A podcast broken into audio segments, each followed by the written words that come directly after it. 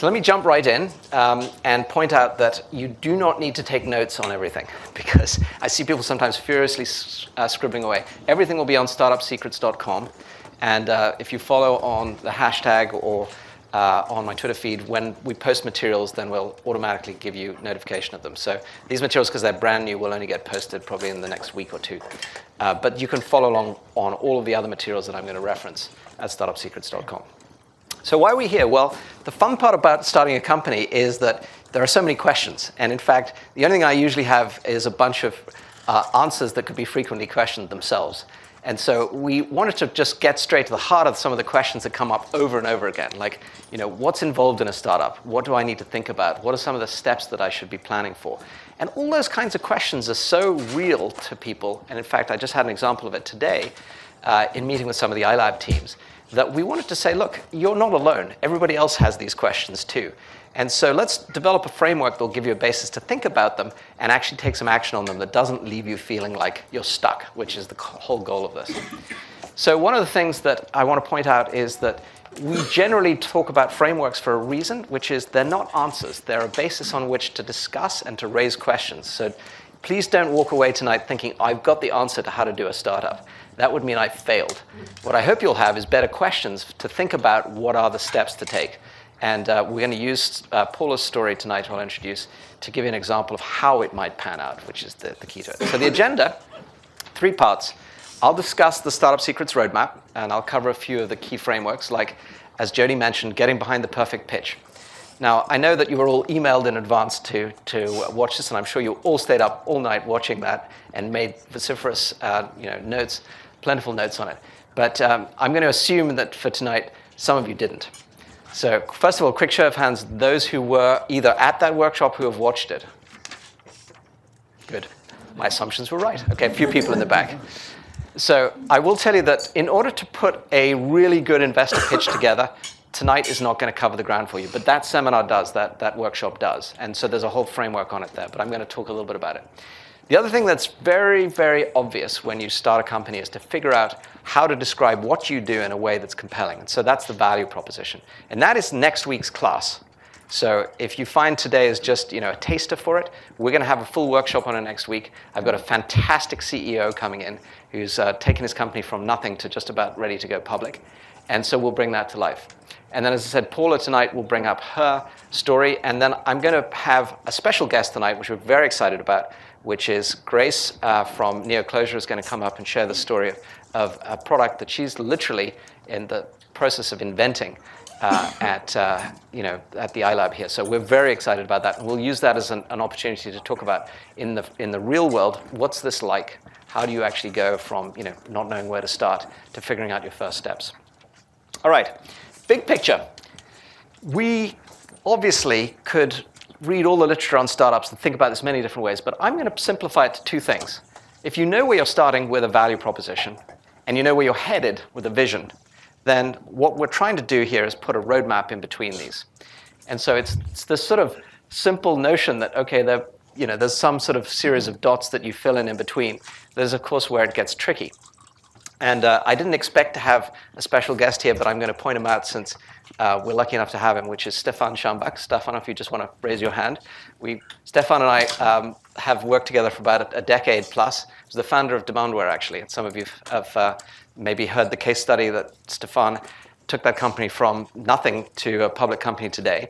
And uh, we just happened to be at the board meeting today, and he was kind enough to come along. He can tell you the story is not something that is just as simple as this slide. But I encourage you to talk to him and get an example of, again, a real entrepreneur who's done this live and what's involved in it. Because it sounds easy, but it's not. And there's a lot to this that we're going to at least try to expose today that is not so predictable. In fact, in the immortal words of Steve Jobs, you can't connect these dots looking forward. Mm-hmm. If you could, it would be easy. We would all just go off and follow the playbook and do it. So, if that's the case, what on earth are we doing trying to suggest that you should be thinking of some roadmap? Well, it's the old story, which is, you know, if you don't know where you're going, any road will get you there. But hopefully you do know where you're going. And so we've got to try to figure out what are those first steps. And I'm going to introduce to you a framework. And as I said, this is not an answer, this is a framework to start thinking about it. And I'm going to do it both from an operational and from an investor perspective, because in most of your ventures, you're going to have to get stakeholders or people to buy into it. So this is how I think about it. First of all, whatever you do, you're hopefully going to continue to evolve this business so that you take more and more of the risk out of it. Even if it's a social venture, the most important thing you're going to do, even if it's a not for profit, is to take the risk out of it so that it is more and more likely to be successful. The second thing you're hopefully going to do is to try to continue to increase the value in it. Whether, again, it's a for profit thing that you're trying to turn into a business that can be sustainable, or whether it's a not for profit cause where you're trying to actually make sure that this is something that becomes self sustaining. And then the question is, of course, well, what are the steps you take along the way to do that? The first disclaimer is not going to be linear. It's not going to be this nice, simple set of uh, steps that I'm, I'm laying out here. But I'm going to take you through them so you can get a sense of this, and it'll come to life tonight in our stories. Almost invariably, people start with an idea. So let's pause here for a second. Who in this room has an idea? Lots of you. Okay. Any of you care to share it? Okay, go ahead. So it's uh, actually working with a student at Brown. It's it's a it's called Skilza. It's a way that within educational communities people can link when they need outside skills to do a project. Skilza. Skilza. How do I spell it? S K I L Z A. Love the name. Off to a great start. Okay, so um, Is that all I need then? Am I well, the great news is you're already branded. You're up on the world's map here. So Skilza. So who had the idea? Uh, the grad student. Excellent. And what have they done with it since they got that idea? They've designed a front end and they've gotten approval from Brown and possibly RISD to launch sometime in the next six to seven months. So they've done a little bit of. They had that idea and they've gone off and started to create something. Yeah. Have they started to validate it anywhere with anybody? Yeah, they did massive surveys and found that everyone loved the idea and wanted it like yesterday. So, Okay, and then what happens next? Do you think?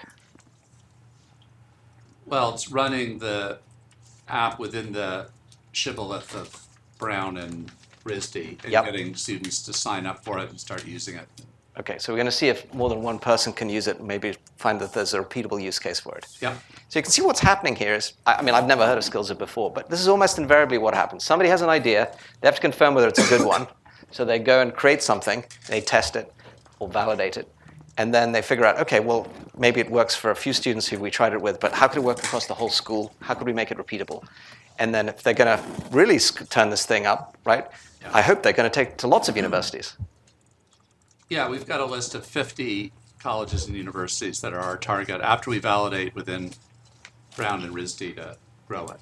Okay, But so- it's only to use it, you have to have a .edu So a .edu, but 50 is a lot. How many people in the team?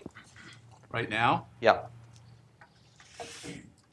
Two. Okay, it's very typical, right? So now, how do 50 people reach 50 universities .edus to start doing this? Well, somehow we're going to figure out how to make this thing a bit more repeatable and scalable. And if that happens, and we really want to make it an enterprise that succeeds, we're going to want to make it either, profitable or at least self-sustaining. Uh, so you can see where these steps come from. By the time you get to do what Stefan's done and build a public company, you have to get another word in here, which is predictability, because people don't want to invest their money in companies unless they see some predictability in them. And in fact, one of the reasons the Demandware has been so successful is that they've created a level of predictability where people can say, oh, our customers tend to stick around for years in the, in the product and services, and so they've got a tremendously high premium value, which is what we hope all of you will find your path to, whatever yours might be. So these are simple steps. What happens in the real world? Well, I've got a lot of scars on my back to tell you that it's more like this. And, and by the way, I could have done this squiggle 50 different ways, and sometimes it doesn't. You know, I see Stefan nodding at the front here.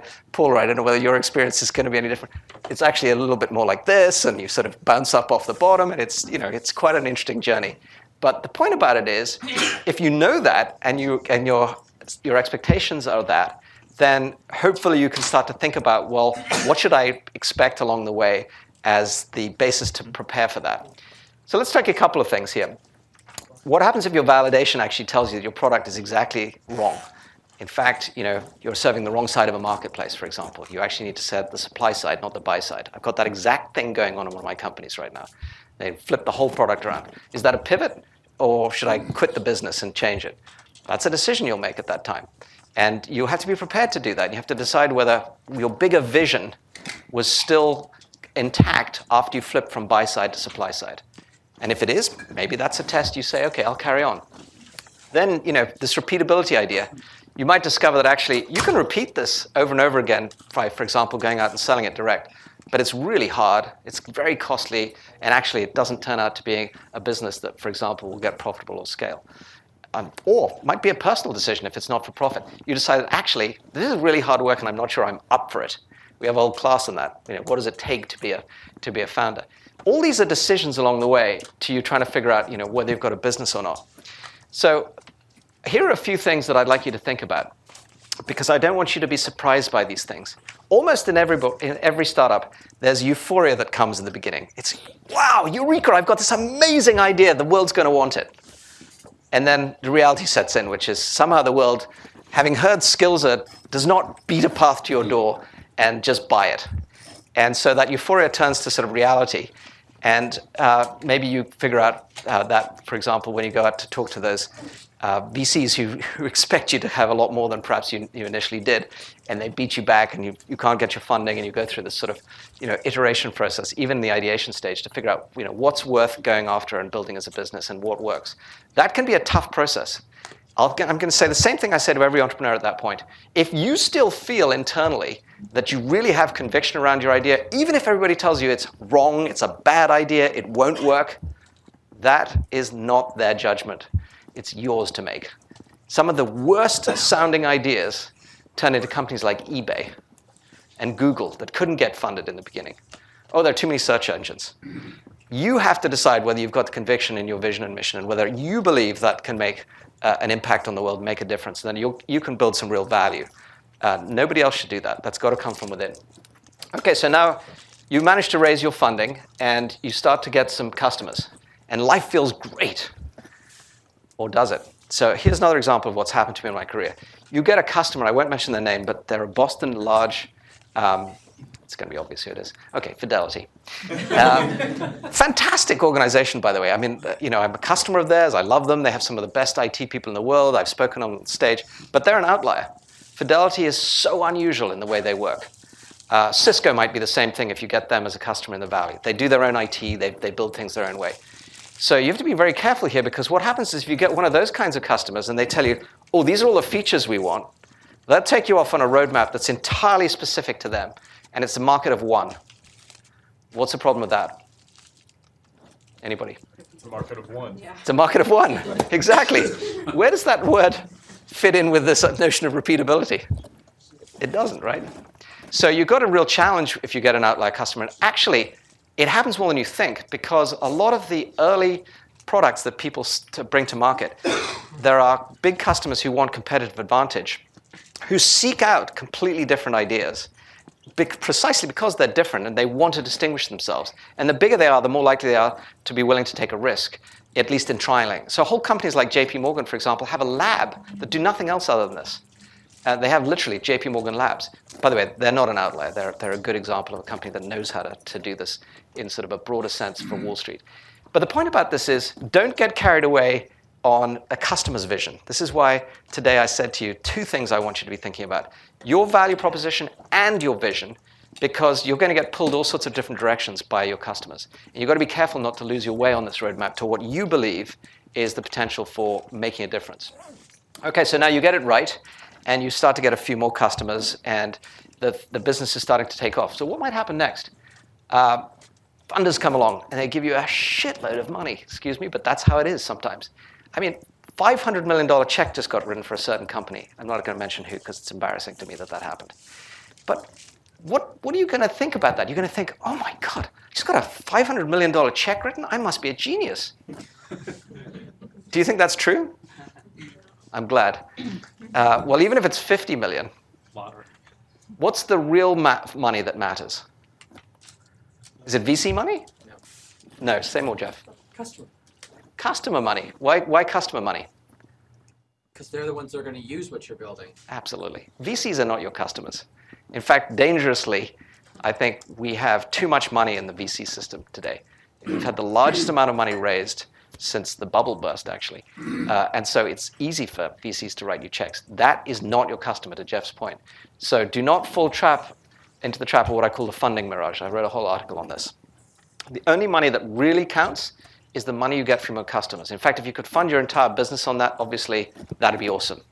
And uh, trust me, I'd far rather, even as an investor, never hear from you and hear of your success than write you a check that you can't really use to build a marketplace. So that starts to go well. What could go wrong next? Well, you start selling a load of stuff. Does that mean you're going to be successful? What might happen there? What could go wrong at that point? Your pricing is wrong. Say more. Your pricing is, isn't keeping up with your cost. Well, so that could be a great one. So let's say your pricing doesn't keep up with your cost. What's your problem there? The more you sell, what happens? The more you lose. The more money you lose. Okay, that one is, is actually, of course, more obvious, and I think it's a good one to bring up because people do sell at a loss sometimes. But what if you actually are making a profit in gross margin sense, and you, you're really starting to scale your business? Have you got a good business at that point? Do you know yet? What, what else could go wrong? You, It might not be scalable. it might not be? It might not be scalable. Perfect. What, what might be an example of what wouldn't be scalable about it? Um, well, an easy example for like a tech company would be like the the servers, the, the software that you have may work for a thousand users, but not work for a hundred thousand users. Perfect. That happens all the time, by the way. Um, again, another board meeting, which will remain nameless. Um, recently, you know, we're sitting there going, customers are loving this stuff, but unfortunately, we're going to have to re-architect our product to actually scale to the level they want to use it. Okay, now re-architecting products sounds like, oh, yeah, just give that to engineering. Not really. I mean, it's basically the equivalent of taking a building down to rebuild it from the ground up for anybody who's done this. It's like starting a company over again. And what about all the customers that you had up to that point? Are you willing to jettison them, to move them to a new architecture, to tell them to, you know, move all the, I mean, there's huge work associated with this.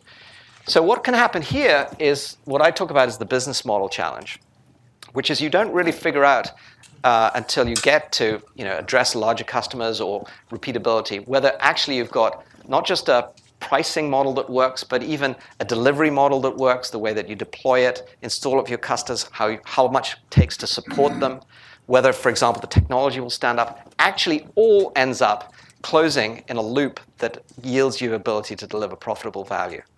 That's not easy. And business models is a whole subject to itself. So again, we have a workshop on that. I encourage you to come and attend that, or it's on the web. But it's also the premise that at some point you'll figure that out. So I'm going to pause here and tell you that almost every really successful company, certainly that I've been involved with, at that point usually also has a near-death experience. Paula's nodding. I'm sure she's going to share with you. So what would be an example? Well, um, since Stefan's here, we had our near-death experience with one quarter where we got zero revenue. Uh, we had another one, we got a lawsuit. We had a couple more, which, which I won't bother going into detail, but before we figured out how to get this right and scale and become a public company. But I could give you countless stories about that. If you went and looked in the tech scene in general, it's the sort of common feature of successful companies is they have to almost pass through the valley of death to understand what it takes to build that company. So if that happens to you, congratulations, actually. It means you probably made it to a place that you have the potential to go off and figure this out. And all sorts of things change at that point. You know, I changed th- CEOs three times in one company. They're all good friends, don't worry, I feel good about them. But there were different people that were needed at this stage to go into execution mode to scale the company to get to repeatability. So you might end up changing your team, you might change your business model, you might change all sorts of things. That's okay, that's the norm the point is to be thinking about this and not afraid of it. Just recognize this is the, the startup roadmap. This is what's typically involved in it. And then hopefully you figure out how to get this to a point where it is scaling and you get some growth and leverage and to a place where more predictability, you could take it public or have an exit, whatever it is that, that you're really looking forward to do. Okay, if that hasn't put you off now, I, I'm going to hopefully send you into a, a story that is more important most of what happens in startup is we have so much enthusiasm when we start down here. We assume everything's going to be up and to the right, much quicker and much, much more uh, obviously and easily than actually happens. But actually, even when it doesn't, I'm here to tell you that most of the companies that are successful today end up being much bigger than anybody ever thought. Okay, so let's tell you the Google story. When I was in the Valley, I had a conversation with one of the investors who told me that they thought Google was going to fail because hmm. it was impossible for the online advertising market to reach the $15 billion that was projected at that time for Google to justify its market cap. $15 billion sounded like a lot in 1999 for online advertising. Does anybody have any idea how big it is today? Any idea? It's a, 40. well, it's an order of magnitude bigger than that. Let's just put it that way. Today, in terms of what's being, it, the, um, the market opportunity is huge, much bigger than that. We don't know how big it is. It hasn't been realized yet. But the point is, Google was never predicted to be anywhere near as successful as it is today 10 years ago. Even they weren't thinking that big. But the beauty of it is, they saw their way through all of these different steps, changed business models and all sorts of things uh, along the way. And many, many stories are like this. So don't give up because there's so much potential if you can see it through to being even bigger than you may possibly be dreaming. But you're going to probably have to pass through the valley of death and many other things to get there. Just don't be surprised by that. All right, so where do we start? Well, as you can tell, I'm not a believer that you just start with a blank sheet of paper and, and muddle your way through. And so I don't care whether you start with a napkin sketch. Uh, many companies start that way. Uh, or if you're a product designer, maybe you start with something as basic as a product roadmap. That's okay too. Somewhere in there, I'm encouraging you to think about these two things this notion of a value prop and a vision, and I'll explain why. And um, then, then, somewhere in there, if you're going to raise any kind of funding or get support for it, I'm going to encourage you to create something in the way of a pitch deck, even if it's for internally using it to recruit people. Uh, even uh, obviously, that's as important sometimes as raising capital, as raising your human capital. And getting people on the same page physically is, is, so important in a startup because it's all about getting everybody's energy working in the same direction. When you do that, great things happen. If you've got everybody running off in different directions, not much is possible at that point. You know, so think about that and think about why this potential roadmap could help galvanize and unite and point everybody in the same direction to make that path that we just talked through that much more energized and for you to power through it. That's the notion of, of, of coming up with this. And then I will say for the obvious, which is even if you know it's going to be wrong, and even if you know it's going to be you know, changed all the way, the point is you're being mindful about it. You can have a conversation with people about it. You can say, well, okay, we were expecting this, and we learned this, as opposed to, well, we didn't even know what we were expecting, so we have no idea how to measure it or what changed. I mean, that's where things go wrong. So that's why I'm encouraging you, even if it starts with a napkin, to come up with this. Now, the first class that we normally teach after this is called Getting Behind the Perfect Pitch. This is the one for those of you who um, have attended it. It's all about understanding if you're going to go raise money, how will you actually get the investors behind this? What will you do to organize your story? So there's a whole class on that. It's up on the site. And all I'm going to do today is to give you a few elements of it. First of all, I'm going to encourage you to create your own checklist. Doesn't matter what it is, but it might include things like, you know, who's the team behind this? What is the value proposition, as we talked about? How might you create that business model? How might you take your product to market, etc. And at the end of the day, I'm going to tell you it will be deadly boring if you follow my checklist. Unless you find a way to make it compelling as a story. So let's state the obvious here. How many times do you remember an advert based on just the product? Rarely, unless you've used the product or you've had some experience with it. So what do you see adverts doing today? They've all moved to telling stories. People are making mini movies even now around products. Why? Because the world remembers stories. So if you're going to go and pitch somebody, why would you tell them all the features of your product as opposed to tell them a story about how it's changing lives? And that's what you've really got to come up with. So really what this is all about is figuring out how to tell your story. And when you see the perfect pitch class, you'll see that I encourage a certain approach to that. But I'm going to bring out the essence of it today as a means to begin to introduce Paula's story. So there are two things I encourage you to think about in this notion of what's your story? You and the story. And then the important thing is actually the intersection between the two. So as Paula gets up to tell you here, I'll tell you one of the reasons I was absolutely blown away by you know, her approach to her business is because the first thing she did when she started to think about EqualLogic was to take ideas, and instead of you know, scattering the ideas around and saying, well, which one is a good idea, to think about which ones was she and her team uniquely qualified to uh, tackle as a potential uh, business opportunity.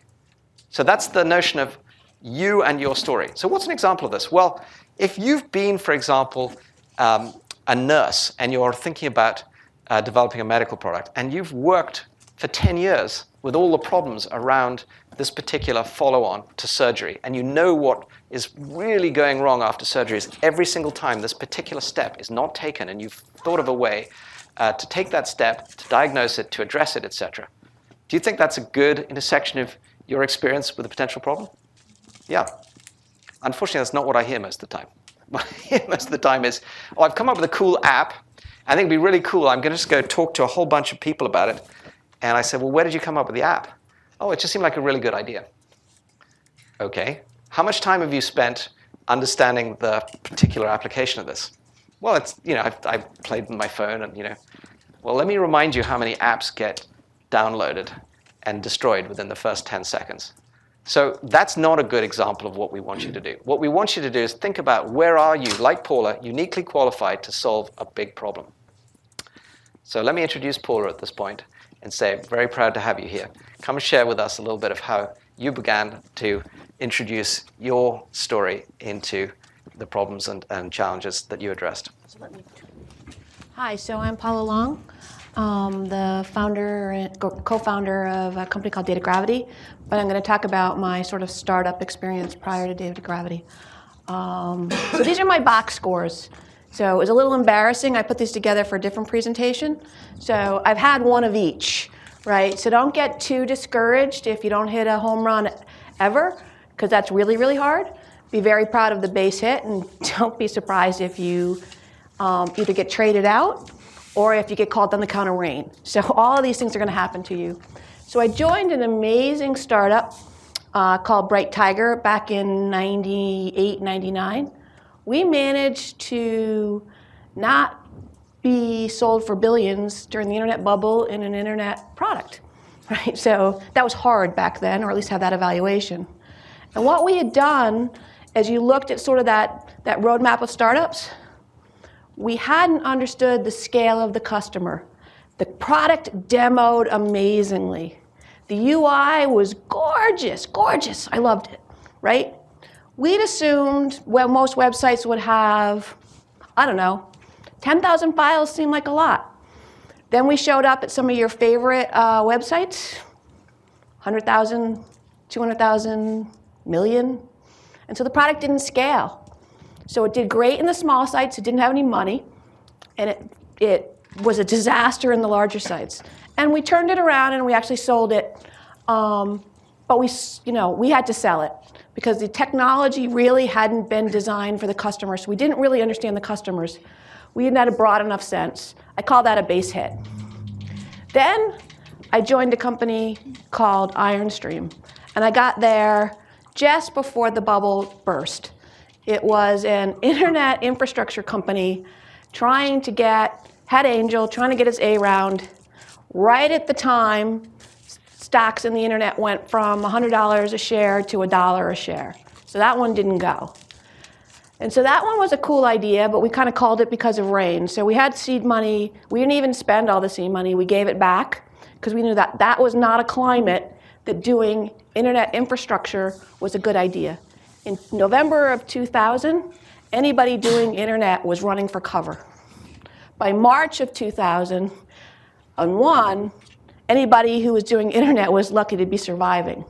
So we decided to give the money back. So that's where I met my two co-founders, Peter Hayden and Paul Koning, to start EqualLogic. So we started, I'll get on the slide, we'll go through EqualLogic, but that's where we found each other. And that was an interesting journey, and I'll take you through the whole thing, um, right through to the acquisition to Dell in uh, 2008 for $1.4 billion. So it was a good exit. I call that a home run. Um, then, you know, so I, I joined Dell. I promised Michael Dell I'd stay for two years. By the way, he's a really good guy, brilliant. understands product, understands strategy, really good to the EqualLogic team. We were really good to him. I promised to stay for two years. I did. Then I left. Um, so then I'm unemployed. I've never been unemployed since I was 14. So I had, you know, um, unemployed in January of 2008. So I'm a slug for a little while. I run into a venture guy in the airport in August of 2008. No, excuse me, 2010. I, we got bought in eight. I left in 10. So August of 2010, he said, there's this cool startup called Heartland Robotics, which is now Rethinks Robotics. Do you want to go do robotics? And I said, yeah, I don't want to do IT anymore. Right? I've been doing IT my whole life. Robots sound really cool. I'm going to go talk to these guys. And they asked me for a resume. I hadn't written a resume in 20 years, right? See my, my sort of my profile? So I must have wanted to go because I wrote one, right? And then I had to call people and say, where was I when? Right? So I wrote a resume and I joined Heartland Robotics. And I, I'm not like a math guy or girl, but so I get, but I, you know, I took it all. I, I graduated. So um, the first day I'm in there, and I'm kind of proud that I didn't do any calculus since I graduated from college. The first thing I see, though, is what's reverse kinematics for a robot? It's integrals. So I walk in there, right, and the first thing I see on the screen is some guy's integrals, right? So we're, we're doing control motion. Next thing I know, I'm having discussions about gear teeth, right, and cables through a robot arm. I know zero about this, zero. So I helped them find a really good person to replace me, and I exited right? So that's the one I call, I call that was traded in the first inning. And that was one of those ones where I joined a great startup, but I wasn't a good fit because I thought I wanted to get out of IT, but I didn't really want to.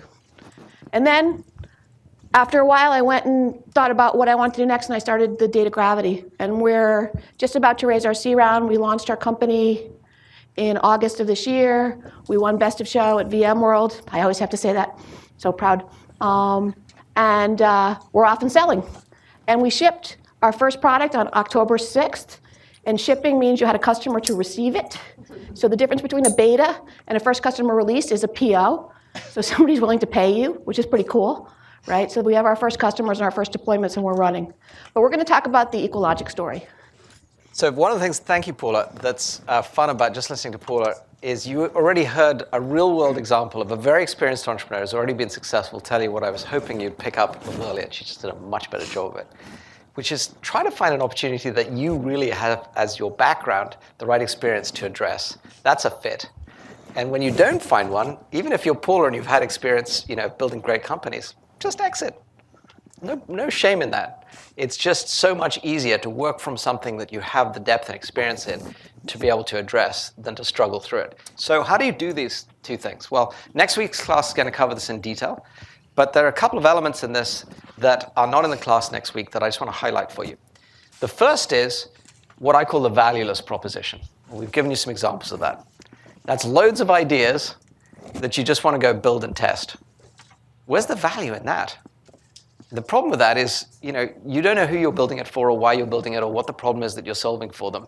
And so guess what? You really, doesn't matter how much you test, you put your hand up, go ahead. Oh yeah, I, was gonna say, I, I come from the sort of user-centered design world um, Yep. in information architecture, and I've noticed, especially you know, uh, in the startup scene, so many so many founding teams early on um, don't have experienced team members that have experience with you know qualitative user research or you know quantitative research methods to really sort of understand, um, generate insights from users, to sort of iterate on the you know on the on the concept early on.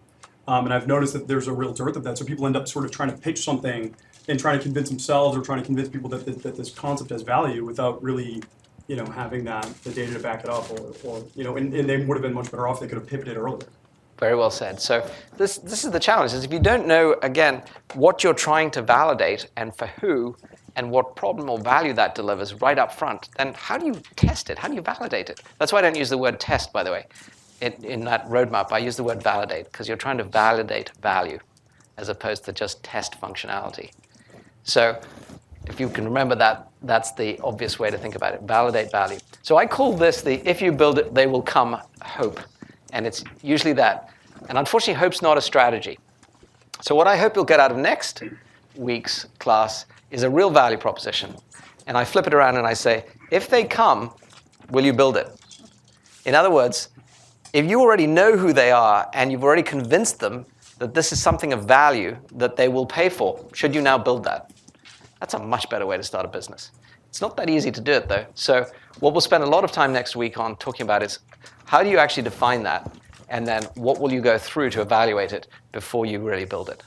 Uh, and design um, you know, something to really d- extract value from a customer.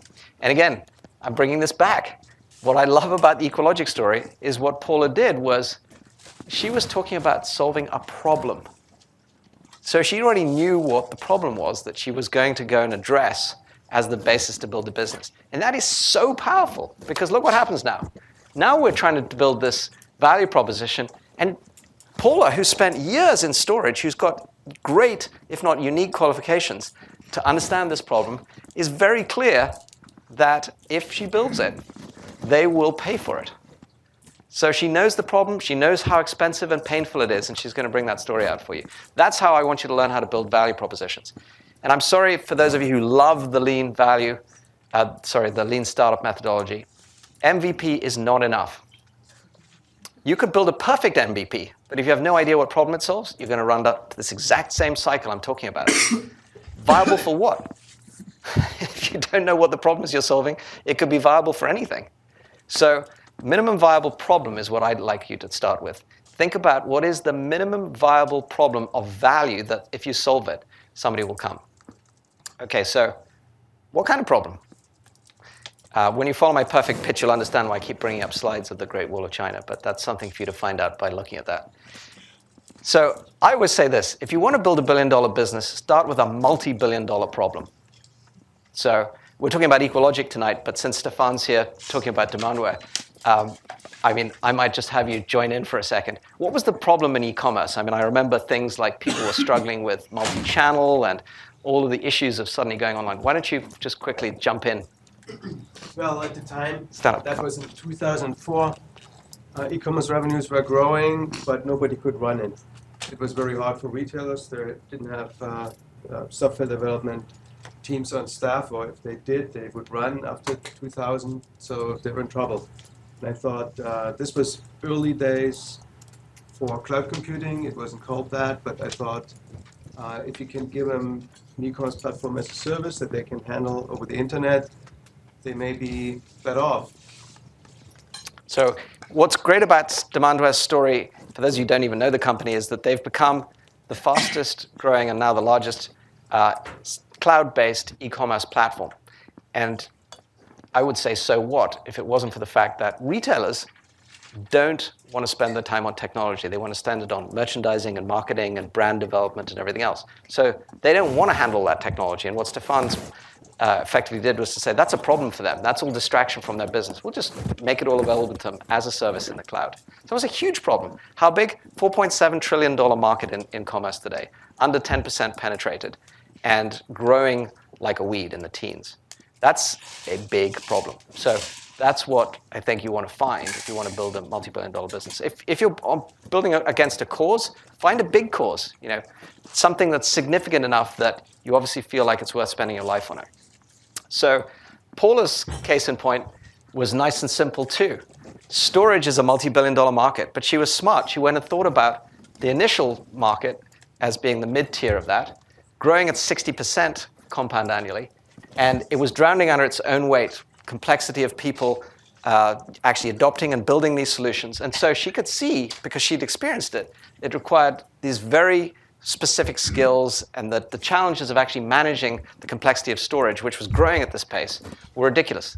Now, she was kind enough to share a, a slide with me from the roadshow, which she never got to do because she got acquired by Dell beforehand, of what the, the market was looking like.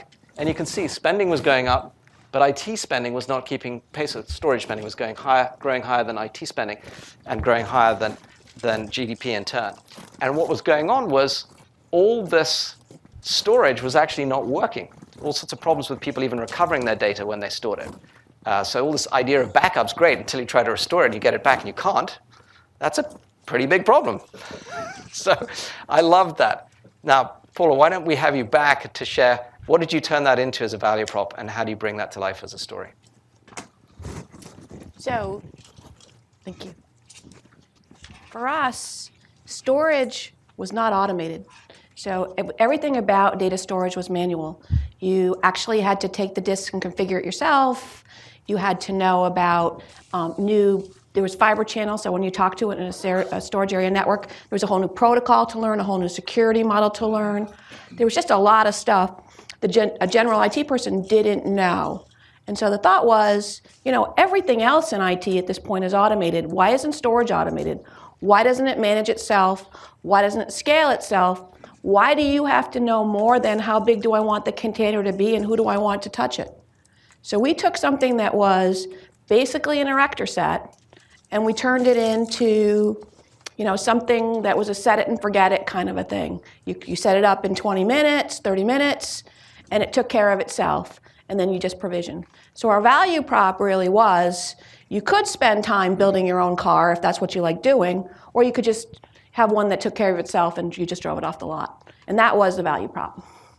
I said to Paula, the perfect value prop that she spelled out here is, you know, in the framework that we use, it's everything, etc. The trouble with it, if you didn't have Paula just get up and tell you what she told you, this would be very dry. So how do I help you guys with this when you come to do this? Well, next week you'll learn how to use this framework, but when you're pitching, you need to tell a story, just as we talked about. So what's a good way to tell a story around a value prop? This is a simple one. This is the Great Wall of China, and imagine if your value prop was that you came up with the first brick. Sound dumb? Well, actually, the first wall of China was built, there's many sections to it, by the way, with sticks and stones and mud and, I hate to say it, but human bodies too. So it was pretty bad how it was built, and it didn't last long.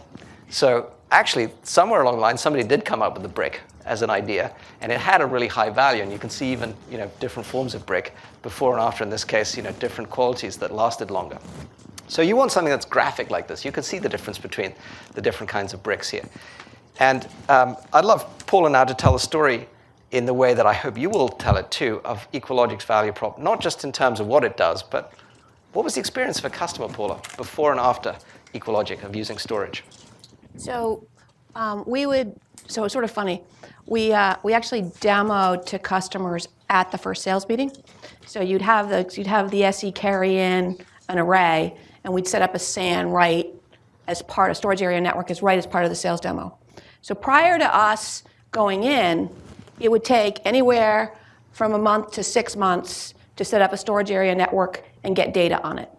So we go in to an hour sales call. The poor SE is carrying a box that's probably 100 pounds, right? He opens it up or she opens it up. They set it up. And by the end of the sales meeting, you've already loaded data. So within an hour sales meeting, you went from the talk about you guys need to get to a storage area network to you're running one, right? That was the value prop. And then the benefits of the storage area network, we were lucky. People like EMC and Hitachi and NetApp were out evangelizing that. The problem is the customers we were going to didn't want to pay the professional services or couldn't and didn't have the staff for the complexity. So it was a, it was a very simple thing. You, no, I, no, you can't do this. Well, you just did right? And you could do it again, and you know you'll like it. And then they grew. So that was the value prop. Thanks, Paula. So what's beautiful about this is it's obvious. She walked in and actually showed them. You know, before you needed this expensive staff to maintain it, to administer it, to set it up. It would take weeks. Wait a second, we just walked in and did it in front of you, and oh, you don't need to run it. It runs itself. That's a before and after kind of story. And that's what I'm encouraging you to think about uh, even if you don't use that fancy framework I just gave you, is be able to tell a story about what's the impact you make, what's the difference. And then ideally, why can't somebody live without this? Well, now imagine if you're a financial institution and you actually are regulated to be able to keep data for several years, and you've got to be able to prove you can restore it. Okay, now we've got to have it. So for certain customers, that's obviously a value prop that's critical, what, what EqualLogic can deliver. And obviously, what I encourage you to do is, is come to the go-to-market class. We'll talk about how do you find those customers, how do you find out what you can do in a way that's that compelling. So back to this overview. You've now got your value prop, but you remember that twisty curve that I was showing about all the things that go on, customers that can take you off track? What do we need to do? We've got to keep somewhere along the line a consistency, a vision about where we're going to take this, because otherwise we're going to get pulled all over the place. A partner might come along and say, oh, we'd like to OEM your stuff. Let's, you know, offer you several million dollars. True story, happened to me. And next thing you know, you're off on their track. Very attractive because you've got several million dollars, but now what do you do to get back on your track? Well, unless you've got a clear vision, you're going to get off track. So, what do I encourage you to do? Again, we have a whole class on this, but the most important thing is to step back and say, forget about us. It doesn't matter what we think. It's not about the technology, it's about the marketplace. How will this market evolve? How will the storage market evolve? Or if you're, for example, in the healthcare market, how will the healthcare market? If you're in education, like Skilza, how will the education market evolve? And if you have some vision of that, it's going to help you think about how might you lead it and how might your approach to it create a compelling basis on which to build a business. That's really what the vision and mission class is about. We spend a bunch of time on that in the workshop. So I encourage you to jump in and join that. Um, that's coming up in November 20th is that workshop. The one startup secret that I have from one of my best entrepreneurs is this one, though. Be careful to check your vision is not a hallucination. Okay, how do we know the difference? Paula already gave us the answer. There's two letters. Go ahead. Um, I know one. One was um, they actually had a customer buy the, the product. So Awesome. that's validation of it actually works. Exactly. The letters I was looking for were PO, purchase order. When customers pay for something, it's not a hallucination. Until then, it's a hallucination. And don't get fooled by that because you will hear customers tell you, yeah, I love it, I love it, I love it, I love it. Okay, write me a check. Then you'll find out how much they really love it. And honestly, you've got to be willing to do that. In fact, as early as possible, go figure out what they would write the check for. And even go one step further. I used to do this often, which is I'd say, okay, I want your check. And they'd say, what do you mean? You haven't built it? I go, yeah, you'll get the first version of it. And you'll get that first competitive advantage by writing me this check. And by the way, I'll build it faster because obviously I've got some more money. You'd be amazed, many customers actually will do that. They'll write you that check if you really are clear about your vision for them. We had one of our uh, best case studies in here talk about this, and you'll find it in the vision mission class. Salsify, which is a company that's doing very well today uh, since they were presented here last year. And they were getting customers to write checks before they were building uh, full versions of the product. It happens all the time. So, what's the difference? Customers are paying for it. Thank you. Had right. So let's summarize on this piece uh, before I bring up uh, Paula again to talk about the full EqualLogic story. Hopefully, you've realized that the, the roadmap, whether it's a napkin or it's a pitch to investors or it's your business plan, whatever form it takes, is at least some form of a, a document or a, a basis for you to evaluate how are you going to make progress. And, and as you're making progress, are you really moving towards what you have conviction in, in taking your value proposition towards a vision? And if you are, then keep with it. And as I said, don't let anybody tell you you're wrong or it's not going to work, because as you've heard, there are many, many examples of companies that supposedly would never make it that have turned into the, you know, the, the biggest companies uh, that we now consider, you know, that make up the NASDAQ and NYSE and so forth. And I have an article on this because I will tell you it's, it's a huge challenge. We talk out of both sides of our mouths as VCs. We expect you to have value prop and vision. And if you have too big a vision, we get panicked that you won't be able to start with something simple. And if you start with something simple, we get all panicked that it's not going to turn into something big. you know, it's really confusing. So uh, I wrote this article so that people could think about how would they manage that trade-off. There is a way to do both. And like everything, it's about you know, establishing what are you doing today versus where you're heading tomorrow and what's the roadmap in between. So with that, welcome Paula back again to now walk you through what was the roadmap at EqualLogic that took you to $1.4 billion. Well, more importantly, when we when we sold, we had 3,000 happy customers. We had a 40% repeat business. We had we did independent customer sats. Yankee Group ran surveys for us. We had a 98% customer sat rating, and we called everybody that were the two percent that didn't like us to find out why not. And we wanted to know why we sucked, right? So it was important to know why you sucked and make it better. So don't ever assume you're perfect. And I love the the I say this a lot, and so everybody think this or Uh, the only the world according to Paula is don't ask yourself just if you could build it, ask yourself, should you build it? And then if you should build it, can you make money?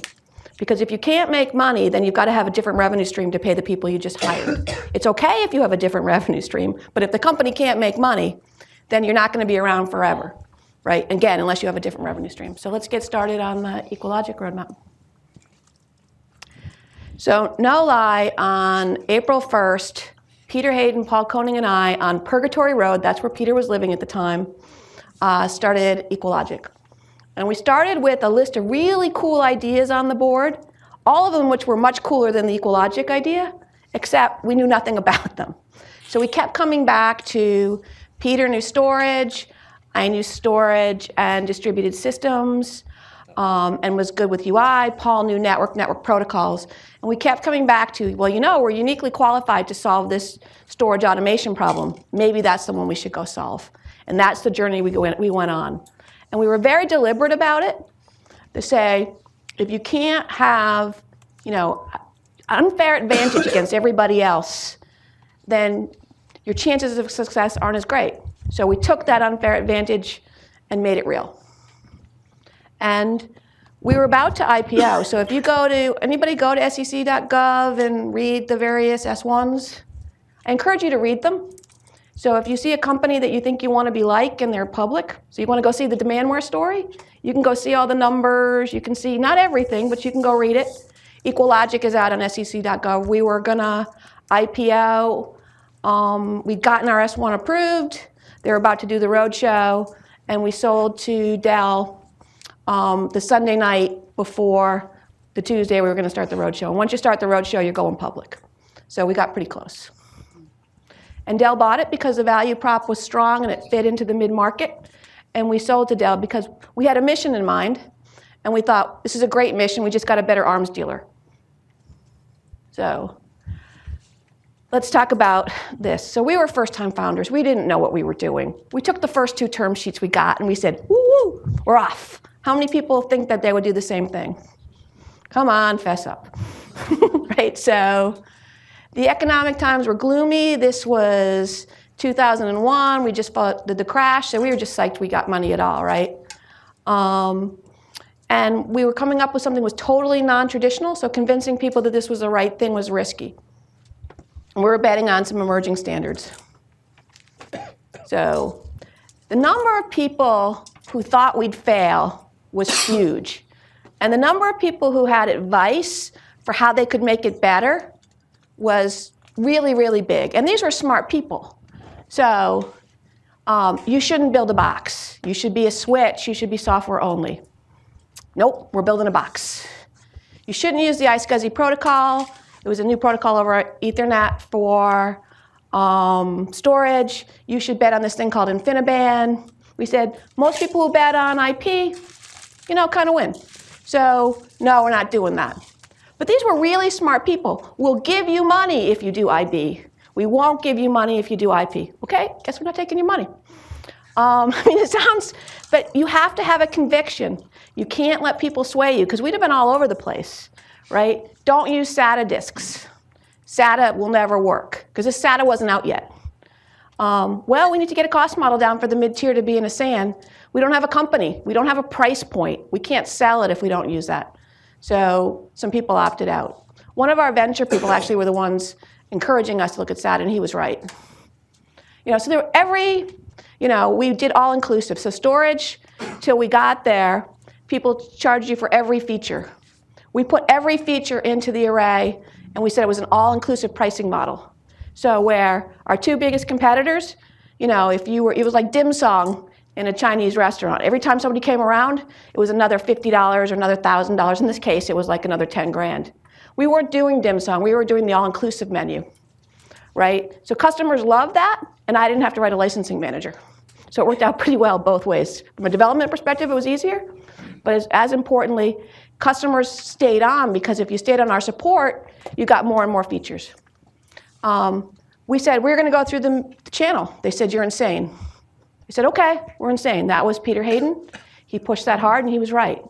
So you've got to stay, as Michael said, to your original vision. Don't have stone ears, listen, assess, and then make sure you're staying true to yourself. Because you know what? If you're going to fail, it might as well be your fault, right? Because pointing to somebody else is the reason you failed, it's still your fault because you listened to them. So you might as well at least have fun. And if you're not going to succeed, at least you took your shot. So, I'm going to take you through the, the curvy in a real life one. And we did have several near death experiences. I'll only point out a few of them. So, New company. 2001, we get our A round. Everybody's excited? It's tranched. Does anybody know what tranched means? They give you half the money up front, then you get to do all these things where you fetch a bunch of rocks, and then they give you the other half of the money. So, how do you hire people? Because you're going to go hire your friends, and they have mortgages and kids, and you're tranched.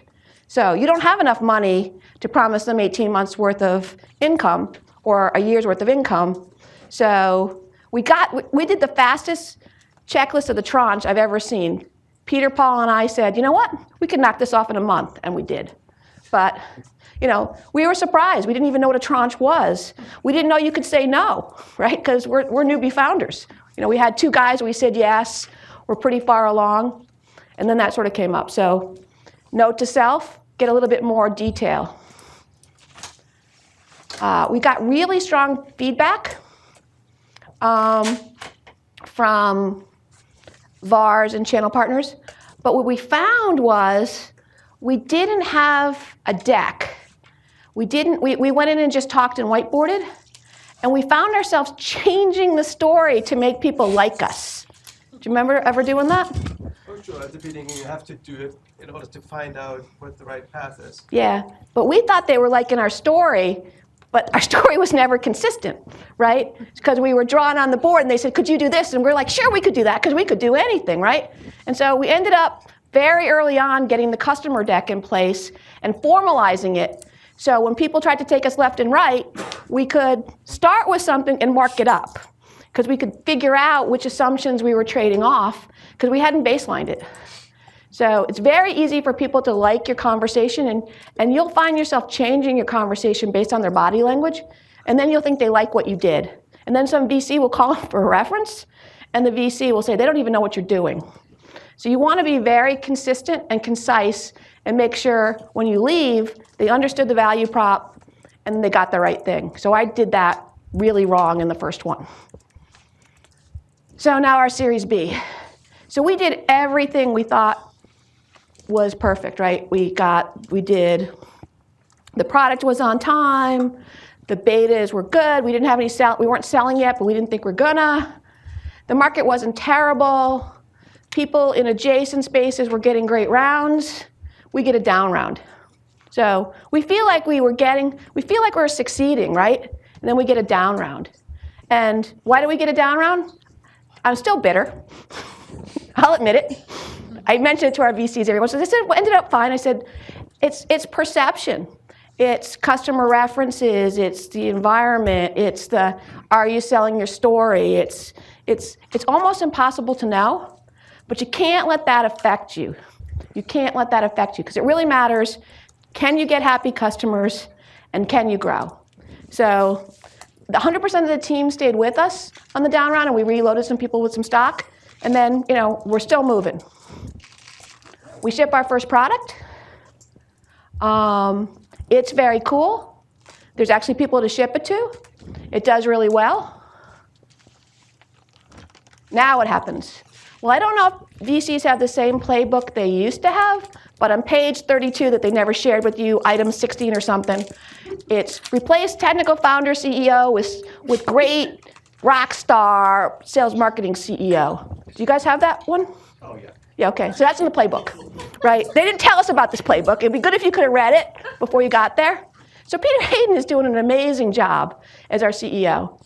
Um, they keep bringing in CEO candidates. We don't like any of them. So finally, they decide you're going to take this guy. Okay. Um, he wasn't from the storage space. Probably a great guy, but not culturally compatible with us. So now we've got a new rock star CEO. The problem is he's country music, and we're hard rock, right? So it's not really going that well. Um, or maybe we were hip hop, it's hard to say. But it wasn't two genres you wanted to put together. So it wasn't culturally compatible and it wasn't a great fit. So he gets a C round funding like that. He does an amazing fireside chat, he instills confidence, he's last. So it was a beautiful thing, right? Very strong, very smart guy. Um, wasn't a good compatible fit for us, but the VCs trusted him because he made them lots of money in previous lives right? So I quit. So we're hanging out. He's on the banjo, right? I'm like wanting to do a headbanger thing, and I'm thinking this isn't working. He deserves a better uh, leader than me. So I quit. Um, and was you know sort of a traumatic thing. Uh, I bought the the uh, URL DataGravity right around then because I'm going to go leave and do something else, right? Because I wasn't having fun. I didn't think I was adding value, and as a founder, I thought I might be disruptive. There's a lot of other things I won't share because it's probably more of a beer kind of a thing. So I quit. so, you know, they, next thing I know, so when I quit, I agreed to help find my replacement. So I find my replacement. Um, she's on board in August of 2004. Um, it's now October of 2004. I'm done in November. You know, I'm singing Born Free, thinking I'm going to take the holidays off, go do something in January. And one of the VCs calls me and says, Could you meet us for breakfast? So typically what happens is, you know, when they're, you suck because you're leaving and you want to go do something new with us on the other side.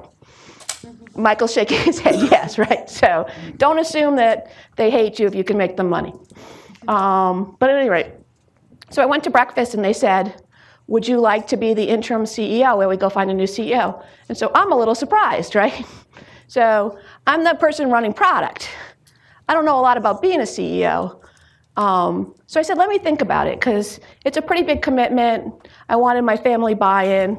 So I agree. So now you've got, you know, this company is rocket shipping um, uh, from a sales marketing, customer acquisition thing. And now I'm the CEO who has spent that much time doing sales. And I've done a bunch of sales calls and I've been supportive of sales, but I don't know how the channel works. I don't know what we're supposed to be doing for foreign currency. I have no idea about warranty reserves. But there's a bunch of people who work for you that actually do, which is kind of cool. So it's okay to have a team that are experts, and then you listen to them, and your job is to know whether or not they know what they're doing right? So your job isn't to do their job. Your job is to figure out if they know what you're doing. And this is where you need a mentor. I had this amazing mentor who I could call up at any time and said, why am I thinking about this problem? So tell me, my questions were always, how should I think about this problem? I never asked him to answer anything for me. I asked him to tell me how to think about it. So what should I be thinking about? What, should I, what are the pros and cons I should be asking? How should I have this conversation?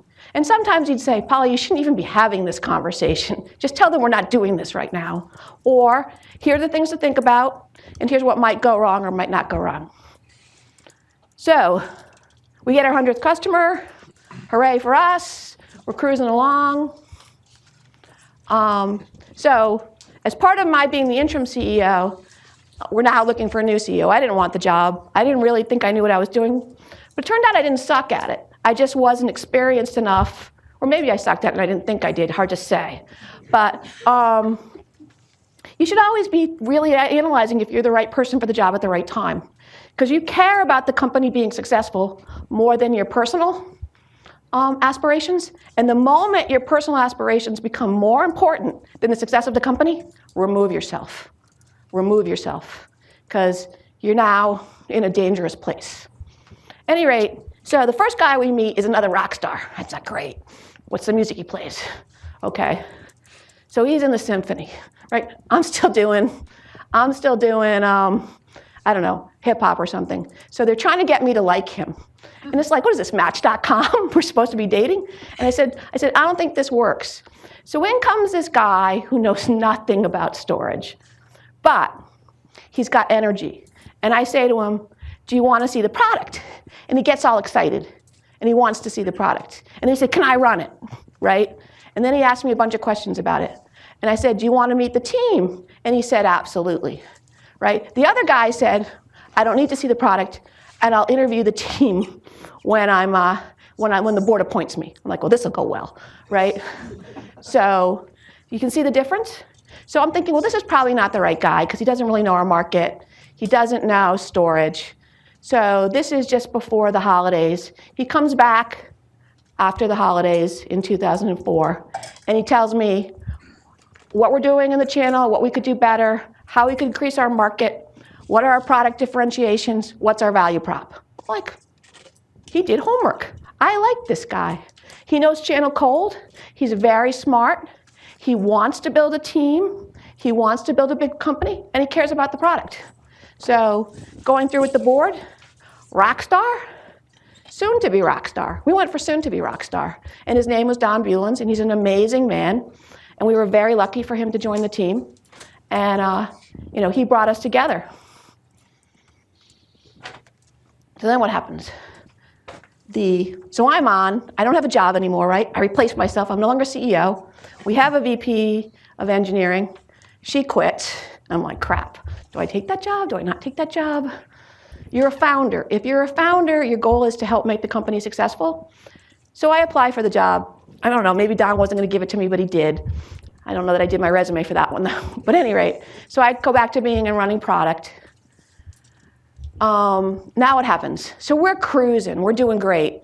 And then we had a major customer issue in the product. It had to do with scalability. And we worked through it, and everybody was successful. But it was scary. Because every time you add a zero to the number of customers you have, that one in a million becomes closer. So, you know, or that one in 10,000 becomes closer, right? Because if something's only happening once in a million and you have 100,000 customers, it's happening one in 10, right? So if it's only going to happen one in a thousand and you have, you know, 500 customers, it's going to happen every other day, right? So we worked all through all that. Um, our CFO decided to leave, so we had a CFO team replacement. Um, we were building this really cool next gen product, um, and then the chip vendor had a problem, so that product went on delay. So we had all kinds of inventory, other kinds of challenges that could have killed us. Close your eyes, keep running. Sometimes closing your eyes and running is not a bad thing, because if you look too broad about what's going on, you'll get scared. This is also around the time I saw an interesting behavior, and I'll be interested to see if anybody who's done this, Stefan or Michael. Now it looks like we're going to be successful. And people get more skittish when they're afraid of success than afraid of failure, because they don't want to be the one to mess it up, right? So decisions you used to be able to make like that um, became harder. I said when you're playing on the penny slots, you know, put in a quarter, go for it, right? When you're playing at the hundred dollar table, you start to think about as you feed money into that machine, right? And so now every decision has bigger weight because we're being talked about as the company that's going to IPO. We win all these awards, and it was an interesting behavior. And then um, next thing we have happen is we have a quarter. We were up and to the right. It was a beautiful thing. The graph was beautiful. It could have been textbook. And then we weren't, right? And then you know Don dug in and figured out why we weren't, and we fixed that because you're not going to always be up and to the right, but when you get used to it, it's like when you're in school, you always got A's. So if you like got an A minus, you could have freaked out, right? Um, not that it, in this case, it actually mattered because when you looked at our chart for our IPO, we were looking at the charts matter to the graphs. So does, I don't know if the the A minus really matters, but um, so that was a little scary. So we got that fixed. Our VP of sales decided to go, and we got this new guy, Kirk Bowman, who had done scale and scaled um, big sales organizations, really smart guy, um, very analytical, and helped take us through the whole getting ready to IPO. Uh, we get ranked above all these billion dollar companies as the best med tier storage array. Yay, us. Don't get too caught up on your stickers, but they're cool to have. Be, be caught up on happy customers, right? Um, we file our S1. I don't know what you thought, but I thought the S1 was the most painful thing I've ever done. Well, fortunately, um, we had a great team and great CEO, great CFO. They did most of the work. It wasn't painful for me at all. So we filed the S1. You know, I thought it was painful because I was sort of on the side. I, we had a great CFO and a great CEO doing it, but I kept saying, well, this word isn't right or this word isn't right because I always micromanage stuff. So we file our S1, it gets approved. We're about to go. And Dell came in with a phenomenal offer to buy the company, and we chose to sell. At that point, we were profitable, which is pretty cool. Cash flow break even and profitable. We had over 3,000 customers. We had done trailing revenue. If you go look at the S1 for the first three quarters, um, was 90 million in the S1, and Q4 is usually um, a significant quarter for us because you could imagine, you know, we were on more than a $200 million run rate at that point. So that's a great story. That's a great, and our customers, 100% of them came with us, and we took really good care of them. So what did I learn? If you're going to go into the enterprise business, make sure it's a really big market, right? So you've got a large addressable market. And then you want world domination, so you want a really big vision, but laser focus on the execution. Really important. You want to radically simplify or change or add value to a task. If you can change the business model, that helps. You want to have somebody else to help you sell because you need leverage and you need access to customers, and customer acquisition is an important piece. And then you want to have a great team with really happy customers. EqualLogic had all of that, and I think DataGravity will have it in spades. So adhere to your vision, very important. Build only what's necessary, but you can't build what everybody else has or they should buy from somebody else. Right? You've got to be innovative. You have to make money at some point, so you have to have a plan to make money. It's not a bad thing to make money, to give value to your customers. They want you to make money, so you stay in business. Be relentless and ruthless. This is Don's quote about you know tuning the thing. Never assume you've got it all right. And then build a culture that's going to stay with you through the ups and downs. And with that, I turn it to back to Michael. Come grab a seat. Thank you very much.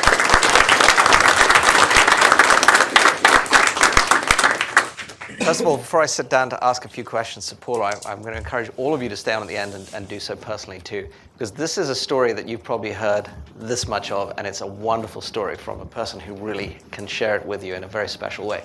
I don't know whether you, you noticed it, but if we just flip back, uh, you know, to, to Paula's chart here, there are at least as many things that were on the down, you know, unhappy face side as there were on the happy face. This is the point about thinking about the reality of, of these roadmaps and these startups. So, Paula, thank you for sharing this with us.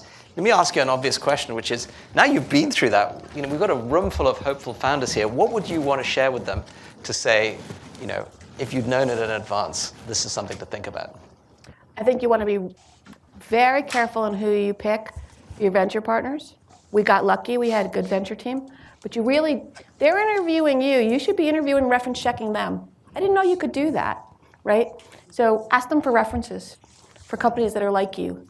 And you know what? If they don't want to give you references, you probably don't want money from them anyway. Um, sorry, but no, absolutely. Right. Second one is it's going to take twice as long and twice as much money as you thought. Your venture guys already know this, but they're still going to torture you, right? So whatever you put on a slide for a date, just leave it up there to admit that you suck, right? They're expecting it anyway, but they'll go back and remember the other date. And the second one is, re- third one is really, really think deeply about all the input you get. So don't dismiss it carelessly. But at the same token, if you're pretty sure in your gut it's not right, don't do it. Or test it with customers. Testing it with customers is a good idea too. And never burn a bridge. Because you could call, if you've got friends who know friends, you can network and find out, you know, what are vendors doing in this space. You can find out what the competition is doing. You can find out how products are doing different places. You'd be amazed at how much stuff you can find out. So network, never burn a bridge. Help people when you can because they'll help you, and that's pretty important. Awesome. Some great advice there. Now, one of the things that you brought up was this notion of a down round. So I talked to you about the happy side of this when somebody gives you a lot of money and you feel great. And I said, don't get caught in the funding rush. I just want to reiterate what's on the other side too, which is I love Paula's story here, which is, you know, she was told that her valuation had gone down. That's what a down round means. But she didn't let that bother her. She paid attention to the customers when they were buying and just marched on. So don't let these damn VCs get in the way of telling you whether things are good or bad based on whether they write you checks at valuations on it. It's got nothing to do with it. It's back to the customer again. Don't assume your end value is anything to do with your VC value. Don't, exactly. don't, don't confuse those two. At all. Yeah, very well said. Now, I loved some other things that came out here w- around what I think is core, which is culture. You know, you were talking about it when you were hiring VCs, and then you made a point of it in your last bullet here. T- talk to us about the importance of culture. Is it on a scale of one to ten? Where does it rate compared to things like product and go to market? And... So it's in the top five. Um, it's probably the top one because if you don't have the right culture, you won't have a good go to market. You won't have a customer focus. So everybody in EqualLogic could be called up at three o'clock in the morning if a customer had a question or an issue, myself included. If you weren't that committed to customers, if you weren't gonna give up your weekend to answer a question, even if it wasn't with our product, you really didn't belong there. So it was a totally customer-driven, customer-focused. Um, also, there's, the life is too short. I said I want to live in a sitcom, not a drama. So if you know if we've got a bunch of drama people or somebody who's got to be right or you know the louder and faster you talk doesn't mean you're right, right? Just get rid of those people. It sounds terrible, sounds heartless. They'll be happier in a culture where that fits. You'll be happier in a culture where that's not there. Okay, so last of all, I just want to wrap up here. Obviously, we've talked about the importance of having a consistent vision. You emphasized it many times. Can you just say a little bit about what you think, again, if you'd known it before, you would have said is important in terms of determining that vision, thinking about that? I think if I'd known about it before, um, I would have, uh, you know, I don't know that I would have changed anything per se, but I think I would have not spent so much time beating myself up about him or second guessing him if I'm right. So everything somebody said, I, go, I went and spent like the next n hours, probably measured in hundreds, to see if that was the right thing to do because, you know, I, I obsess about everything, right? And so that was not necessarily a good point of my energy, right? But so you know, you want to listen, you want to validate, but you want to dismiss quickly because you just only have so many hours in a day, and they've got to be adding value to the company you have. I also thought Paul made a great point, uh, which is how valuable it be, can be to have somebody as a mentor to help you through this. And so, those of you who weren't here for it, last week we did a culture, uh, sorry, a workshop on mentorship and how to find and, and get the best mentorship. So that's actually up on the web now. So feel free to go and access that. So Paula, thank you very much. Please do stick around at the end uh, for everybody to ask questions because this is a wonderful story. And I'm going to ask one of our iLab teams to come up to help us uh, bring the, rap, the, uh, the workshop to conclusion. So yep. thanks again, Paula. Thank you.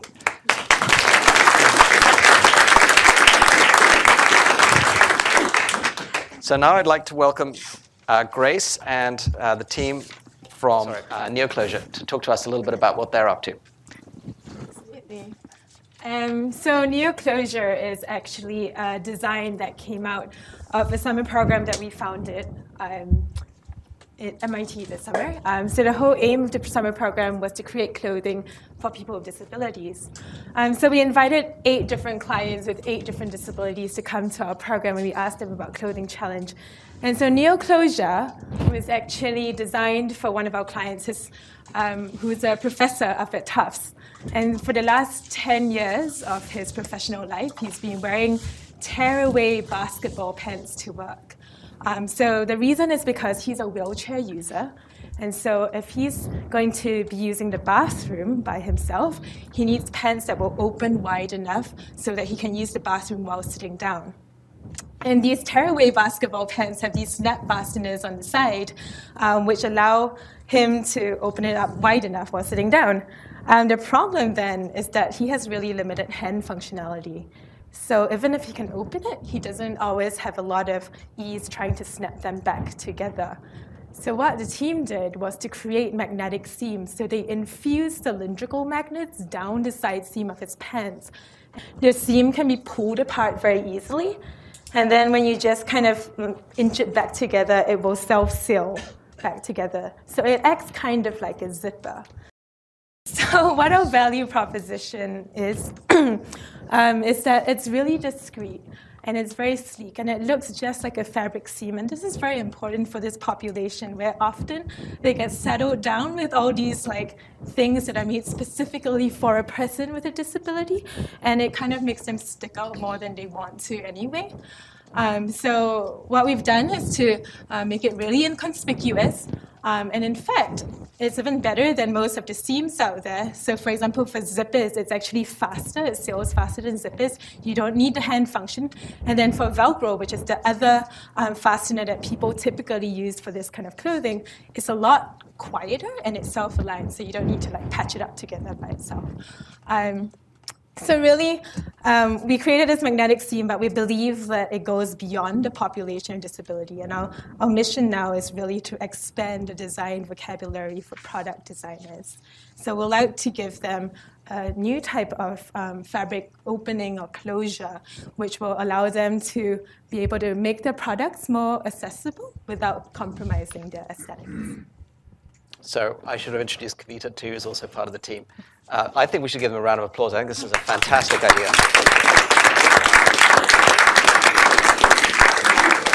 So when I first heard this, first of all, I was just inspired. I love it when people can define so clearly as you heard a problem there. Imagine this person in their wheelchair not able to go to the bathroom and, and feel comfortable to come back and just get their clothing back. And this is a fundamental need, uh, solving a real valuable problem. So thank you for being bold enough to step out and do that. Let's try and help uh, both Grace and Kavita for a second and think about how their roadmap might play out. So you saw this nice linear graph that I described that turned into the squiggles. Let's, let's just help uh, ask some questions here. Paula, feel free to join us too if you, if you want to too. So first of all, what phase are you at? And tell me a little bit about you know, what, what you've been going through at this stage. Um, I think based on like this, this whole curvature, I think we've gone through the ideation and we're in the middle of the we've kind of got a confirmation based on like the client who actually used the pants and he really liked it um, but we haven't actually user tested it with more people. Um, we've got the creation per se, but we're, we're, we're in the validation phase right now, where we're trying to validate that this is a useful product and can be used with, for people with all abilities. So let's um, just challenge you for a little bit. How much creation have you done? Tell us a little bit about where you're at in terms of, is this a product you've produced once or many times or? So during the, the 10-week summer program, there was a lot of iteration that took place. They came up with the idea of uh, magnetic seams pretty early on, but trying to find the correct kind of magnets which would actually work the way they wanted so that it's inconspicuous. And normally when you have regular magnets, they go one on top of the other. So if you were actually to put those into seams, it would look different from pants that you were wearing right now. So uh, they went through a whole bunch of iterations to come up with the correct magnets that would work. They also came up with various ways to waterproof the product because if you're having it within clothing, it needs to last when it goes into a washing machine and a dryer. Um, but we haven't actually used it enough, where we ourselves haven't used it enough to say that this works perfectly. Okay, well, great though. But you've got started. You've got some ideas about where you want to take this product, what you want to do. But and in the creation phase, you've got a bunch of questions. Let's uh, let's get somebody else in the audience here. How might we help the NeoClosure team think about what's their next step? What would be the key next step you'd take? How would you advise Grace and Kavita here? Go ahead. I would think about robustness in different ways in which you could apply the product. Um, Because when, when you were pitching it, I'm thinking, okay, um, is this for you know, would this just apply to pants? Would it apply to other things? And then there's all these other, you know, uh, ideas you have to, you have to, you know, sort of navigate. Um, making it easy enough that people can pull it apart that are with disabilities, but also making sure it's snug and reliable, mm-hmm. right? Um, you know, and things like that. Um, whether what types of clothing you could you could sort of apply to, you know, different seasonal clothing items, which then you know, because winter clothing items would need to sort of be airtight, so you're not there's not air pockets. So you'd have to have sort of a longer sort of seamed magnet that's you know that's not letting that air in if people are going to wear it outdoors right and that might you know in, in, if you're applying the magnet then that way that might bring up all kinds of other challenges mm. um, but i think it you know i think it's really really awesome mm. what's your name by the way chris so for the benefit of the class you make an awesome team member here. I hope you. uh, what what Chris is actually doing is, is sort of going back and forth between two things you see a lot. He's asking some great questions about how might you validate the robustness, but also going back to ideation and saying, well, what are, what are some of the applications? Obviously, if you decided they're all going to be internal applications, you'd validate it for internal usage. If you, you started to raise the question about external, I mean, there's lots of different ways. But you can hear also that if you don't decide what you're going after, then you don't know what to validate against. This is why the vision becomes so important. So let's go back to you for a second. Tell us a little bit about your mission and where you think you envisage um, taking this. Um, so I think the mission is really to change the design vocabulary of um, product designers and to give them a new tool um, and kind of increase the ease of use of many products um, for people of all abilities. Um, so basically what we're hoping to do right now is to kind of what Chris suggested, which is to put it into different types of seams, different types of clothing, and literally like walk around in them all day and see how well they work. Um, but also at the same time, we understand that we're not going to be able to concept, conceive of all the different users that NeoClosure is going to be used for. And so we're going to start doing expert interviews with um, product designers and design consultancies, design schools, to kind of ask, ask them, um, would you value this? Would this change the way you design? How much would you pay for something like that? What kind of products do you envision putting it into? One, one of the products that I, I think is a, a really um, something that you can focus on next is, is, is baby clothes. Um, and, and again, there the challenge would be making sure it's, it's, it's snug enough so that the baby can't pull it off themselves, right? But but it would be so easy for changing diapers and things like that. Sort of, I mean, there's so many ways you could go with this. But but if you can keep focusing on that sort of core, serving this you know this this disabled population, which is um, which is you know quite sizable, I think it's awesome. Somebody at the back? A couple of people. Yeah, so I'm curious why your your goal isn't to put it in the hands of people that want to use it. Why are you targeting designers as your users instead of like the end customers? So that's actually two different routes that we're considering. So on one side, we're thinking of licensing this to designers and design companies, but at the same time, we really want to be able to put it into a form that like a mom or an aunt or a grandma can take and cut it to strips like Velcro or the way zippers are sold right now and just sew it into clothing. So part of what we've patented for this is also the way it's sewn into clothing, and so it's very easy. Um, the way we form the product, it's just two, three to four different straight seams, and that will lock it into place into a seam, and it's um, inconspicuous. Well, if you have grandmothers that are going to sew it themselves, I mean, that they're not so much a designer as much as an end user, really. Um, Right. It's it's sort of um, what we've realized, like while we're working with products for the disability population, is that when you start focusing a product and talk about it being only for the disability population, it never reaches the other population. And we feel like neoclosure is one of those things which could potentially be used by anyone and could help a lot of people. So our focus when we created, when the product was created, was to help people with disabilities, and we're definitely going to market that angle. But at the same time, we want to show that this can potentially be used by anyone. So let me help out um, a little bit here. So I can see that there's lots of. Uh, actually, before I say anything, somebody else had your hand up. Do you want to? That was my same question. Okay. You had, so ch- make sure I, I have the same question fully articulated. How would you say it? Well, I was, yeah, I was going to say, um, is this something, like who, in the same way, who's the end user? Is this supposed to be an individual piece that is marketed to an individual to use, or is this something that, you know, product designers would have to produce themselves? So that was basically. So it's it's who's the end customer, and um, And does that affect how you design it now? and that might be an iteration once you decide, you know, uh, who's the end customer. You know, how would you actually build the product and, and apply it? Go ahead.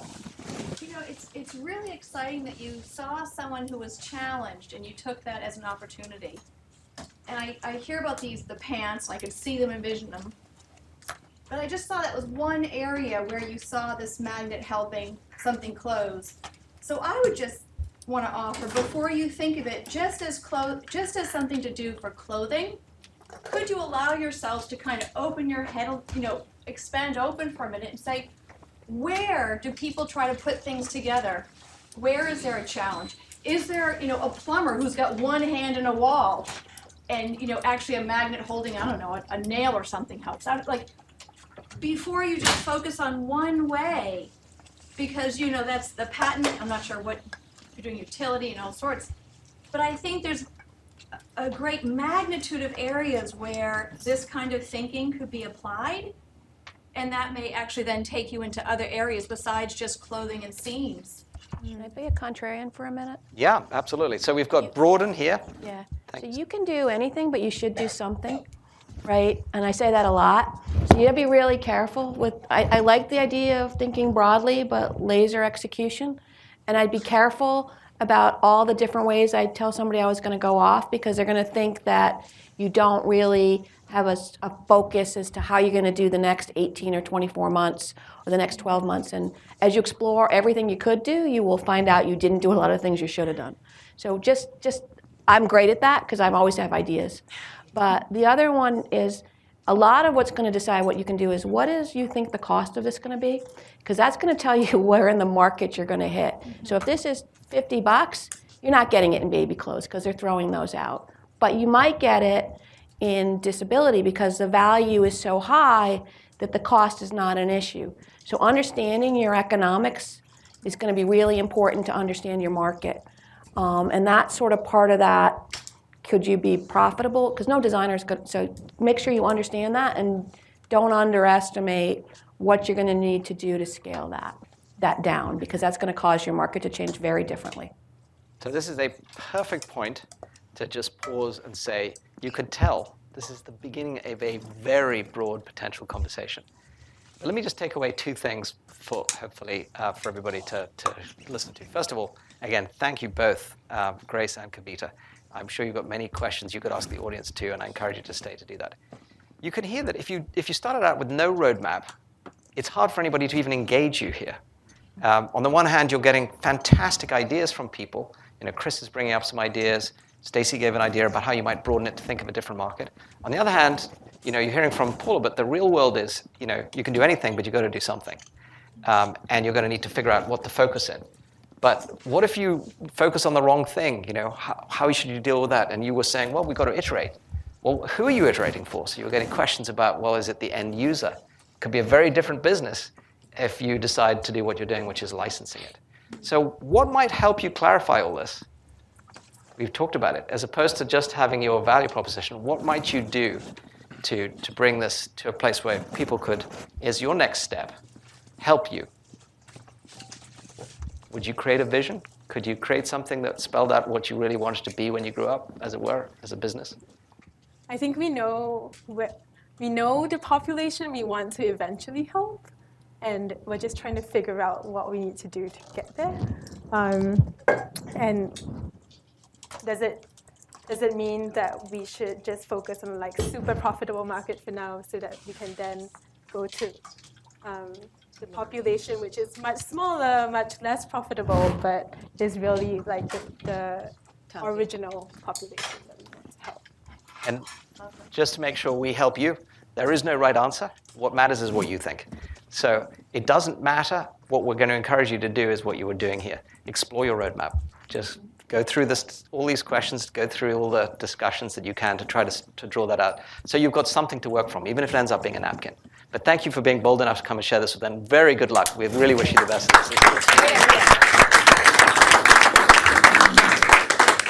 Okay, so I'm going to wrap up very quickly and say something that I really feel very passionately about, which is that we're all missing something when we start our businesses. And it doesn't matter what it is you're missing. If you're going to find your path through this, the chances are you'll find that you may have had some team members that were wrong for the long haul, as you heard, you know, many changes from Paula. You might have started with a value proposition that was about clothing, but as you were hearing from, from Stacy in the audience, maybe it turns out to be something about closures, nothing to do with closing closure. Or you know, Chris you know, takes you down a different path. But the point is, whatever you're missing, whether it's the, the product specifically or the go-to-market, et cetera, start with uh, a clear understanding that you as an entrepreneur do not need all the answers. In fact, I'm a big believer that incomplete standouts are better than complete stand-ups. In other words, if you came to me with a complete business plan with all these things mapped out, First of all, I wouldn't believe you because none of us have a crystal ball and it doesn't pan out as you heard the way you start. But secondly, I'd far rather hear that, hey, you're Paula Long and you really deeply understand storage and you can see there's a big problem, but help me with the rest. Because that is a very clear, clear and compelling basis to get started. So don't expect to have all the answers. Uh, in fact, I've written an article about this, and please feel comfortable with the unknowns. But as you heard me say up front, do start with a place where you really feel like you're uniquely advantaged, just like Paula was. Uh, and I'm loving hearing the stories, for example, of, of uh, you know, the companies in the iLab like NeoClosure. I also encourage you to, to spend as much time with the questions. You know, if you come to uh, a, a, roadmap and you don't have questions, it's going to be very hard for anybody to give you any help. Um, so we talked about this in the mentorship last night. And uh, you know, if, if, I would ask you to do one thing to help NeoClosure, since this is what the iLab is all about, please go ask them. Um, go help them and say, well, here are some of the questions we think you might want to ask. Don't give them answers because it's their business. They should decide that. But go say, hey, what about this? Have you thought about this? Just like uh, Stacy did in the audience. Have you thought about you know, going beyond this? Or uh, that would be really helpful to them. That's a good way, as we talked about last night, uh, last week in the mentorship, that you might be able to help them with. And then, if, as I always get asked this question, if you're missing the bucks, the money. Um, it's not about the VCs. I think Paula gave you at least five reasons why you probably wouldn't want to deal with a VC. uh, so I'm up here ready to be batted about that, no problem. Um, then there's a whole session on this, uh, and we talk about funding strategies to go the distance. And one of the first questions I ask you is whether you should even raise money. Uh, and then I walk you through all the potential ways that you go through investment. So that's up there on the site too. Uh, and then just to remind you, almost everything we've talked about tonight, um, we're trying to build frameworks for. And if you go to the site and you, you look through these things, where it's about building products and, and figuring out how to you know, take them to market, et cetera. If it's not on the site, then I want to hear from you. Uh, because I want to hear what your questions are that we're not getting to. And uh, again, want to thank you very much. Please sign up for the future workshops online and uh, look forward to seeing you again soon. Thank you, Paula, and thank you, Neoclosure.